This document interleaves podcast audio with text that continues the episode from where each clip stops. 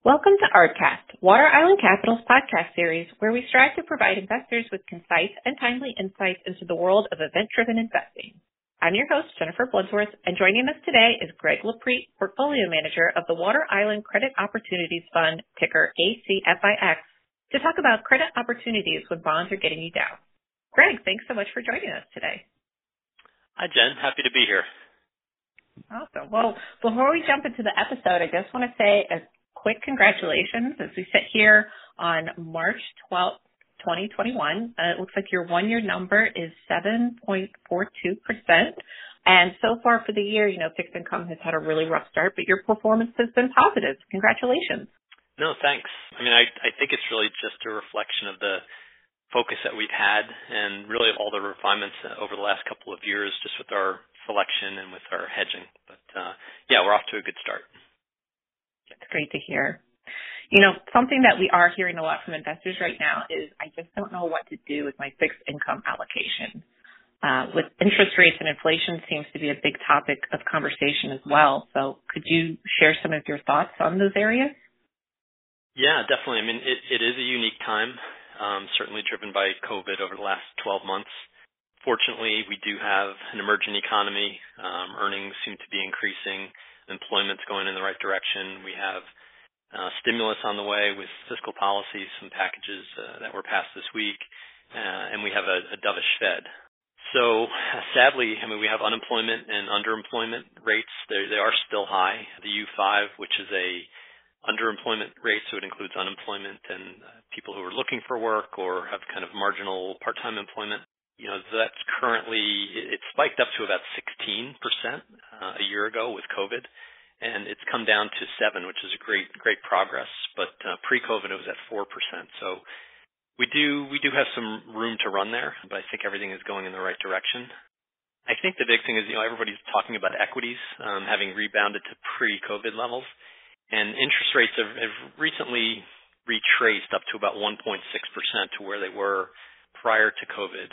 But at the end of 2019, you know, keep in mind that rates were at 2%, and I look back, and at the end of 2018, rates were at 3%. So I think the concern in the market is, you know, are we going back to those levels? And so that really kind of sets the tone for the market, and then why, as you talked about, we have some challenges with investing in fixed income. Yeah, those are some great sort of historical benchmarks to bear in mind. Are there other risks present in the market that you see right now, and what are driving those risks? I think the biggest risk, I mean, reflects what I just mentioned before, but inflation is really the big risk that people are talking about. I mean, I do focus on the bond side, and I'd have to say that, you know, interest rates, where they currently are versus where they could be at year-end is probably scaring a lot of people. One of the things that we look at, and I think, you know, bond investors generally will look at, are inflation rates, and some of that has been provided by the Federal Reserve over the last, I mean, for decades they've been providing it. And really coming out of the financial crisis, they were guiding to a 2% inflation rate.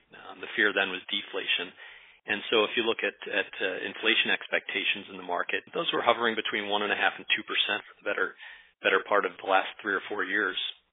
And what's interesting now is if you look at those inflation rates, and given some of the things that the Fed is talking about, those are still now pushing up to around 2.5% to 2.6%. versus that 1.5% to 2% I talked about earlier. So I think the inflation brought about by, as I said, stimulus and earnings and people getting back to work, I think is really driving that fear in the market. Sure. But investors still need yield, right? So where can investors turn considering the risks that are present in today's market? Traditionally, when you have a fear of rising rates, investors, they tend to shorten duration. That's really the first thing. They'll go into floating rate bonds and loans. They'll purchase tips, for example. And some will also reach for more yield where there's spread. So we've seen that in high yield bonds this year that have performed pretty well. And the lower down in credit quality you go, the less interest rate sensitivity that you have. But obviously there's danger in reaching for that. So that market is really less sensitive, I said, to interest rates than, say, investment grade or the Barclays AG. Now, what we do here with the Credit Opportunities Fund, it's another potential solution for investing in this type of market where people fear rising rates. And what we do is we focus on corporate bonds, really the corporate high yield, corporate investment grade, and convertibles. What we do is we really seek out investments whose returns are predicated on the timelines and outcomes of specific catalysts rather than on market direction. And so if we do our job well, then we can still offer yield and return with a very low correlation to rates. Okay, great. So given those factors that we just talked about, could you explain to us a little more about your fund and how you think about investing? Sure. At the start of this year, when bonds were below 1%, I really just felt that it was best to stay in some of the harder catalysts like mergers and acquisitions and refinancings, because I didn't want to be caught in a taper tantrum like selling if rates were to move up rapidly. So I've basically been conservative and just waiting for the really, I guess we'll call them juicy catalysts to come, and staying conservative, as I said. Really what we do here is we're investing in specific catalysts. So if I take you through kind of an example, the best place to start is when you think about merger arbitrage, for those people who know merger arbitrage, or for those who don't, just thinking about a short-dated bond with a near-term maturity. What we do is we invest in situations that are triggered by these catalysts, a short-term maturity or a deal where a bond may have to be refinanced well before the intended maturity date. And as long as those merger deals are completed or the company meets its maturity payment or its redemption, then the investor essentially gets back their principal. They get back their investment, and then we can deploy it into new deals. So the portfolio, in a general sense, it's idiosyncratic versus the market, and it exhibits low correlation. So that's really how we approach things and how we're able to, I'd call it really, be cycle agnostic and rates agnostic. So investors can really think of your fund as a non-correlated solution for all market environments. Is that what you're saying? Yeah, I think that's a good way to look at it. And the way we look at it, I did mention we look at different catalysts. It really depends on the market cycle.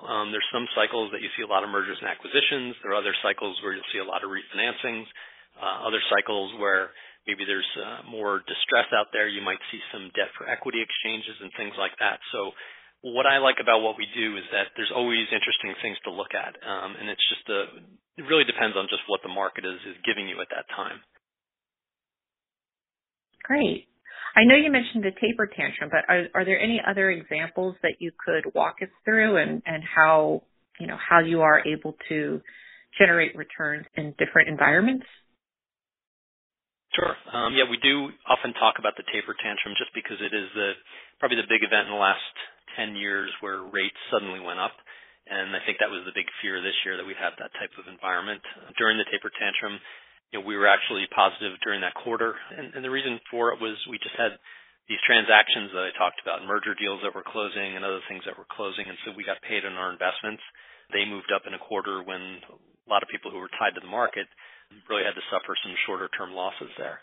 But then we've had other situations. Probably the best recent example is going back to a year ago when COVID hit, and that was an incredibly stressful time with the markets. And you saw equities that were down, probably 30% at their peak, and high yield was down 20% at its peak.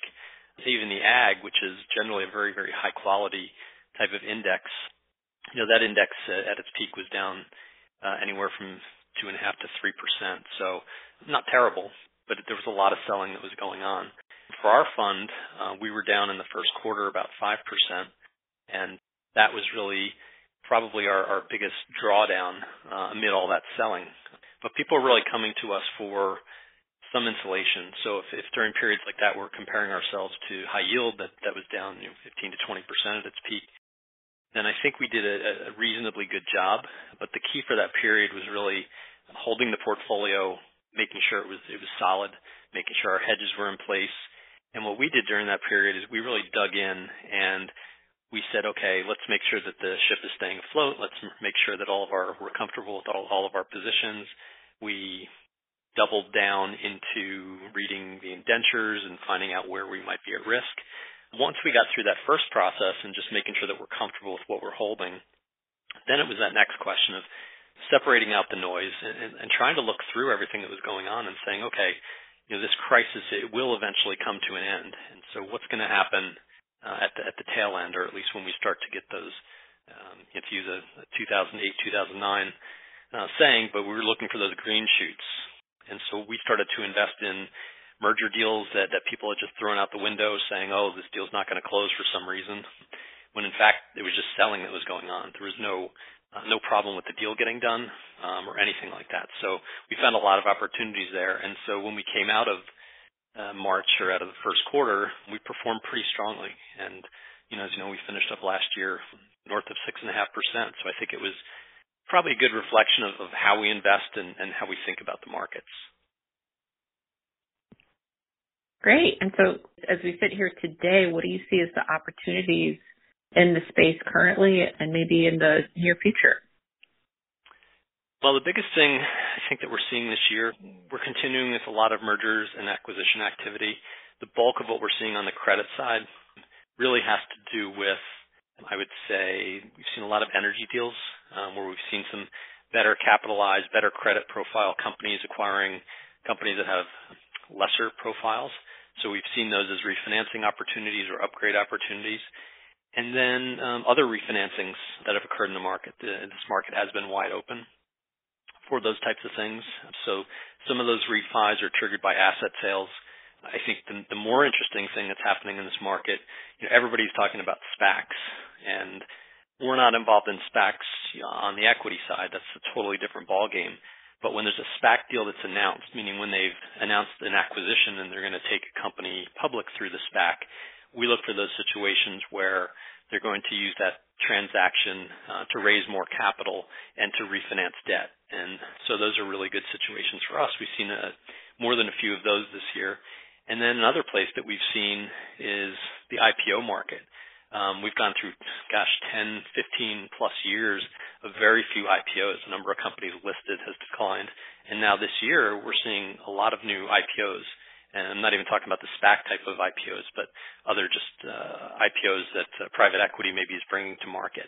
And there are a couple of examples that we've been investing in there where the IPO proceeds will be used to refinance debt, and the companies will raise more capital. So that's really what I'm seeing right now in the market, and that really allows us to just be steady and to be conservative.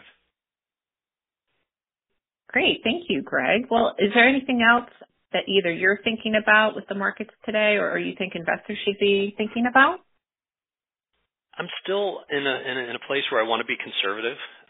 I think the market is still trying to figure out this rates game, and there's definitely a tension between where equities are going and where bonds are going.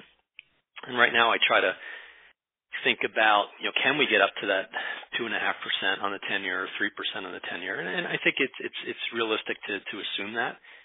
I still don't think some of the things in fixed income land offer a lot of attractiveness. So when I look at things like, just using the Barclays AG for an example, I just looked at it this morning, and, the yield on that, and this is really representing longer duration, higher quality assets, but the yield to worst on that is about 1.5%, but the duration is still about 6.25 years. So I don't know that you're being compensated for that. And so I think investors should probably be thinking along the lines of shorter duration or something that is kind of immune to these types of rates. So I keep that as my kind of backdrop, where I don't want it to get too aggressive. I want to make sure that I'm hedged on anything with treasuries that might be longer duration, and that's really how I'm approaching it. So I'll continue to do that until see reason to do otherwise. All right, great. Well, Greg, thank you so much for your time today. My pleasure. No, it's great being here, Jen, and thanks for having me. Yeah. We've been speaking with Greg Lapreet, Portfolio Manager of the Water Island Credit Opportunities Fund, ticker ACFIX. For those listening who may not be familiar with Water Island Capital, we are an asset management firm with a proven 20-year track record in event-driven strategies across public mutual funds, private investment vehicles, and our recently launched ETF, allowing clients to choose the best format for their exposure. For more information on our funds, please visit our website, arbitragefunds.com, or call our resource desk at 800-560-8210.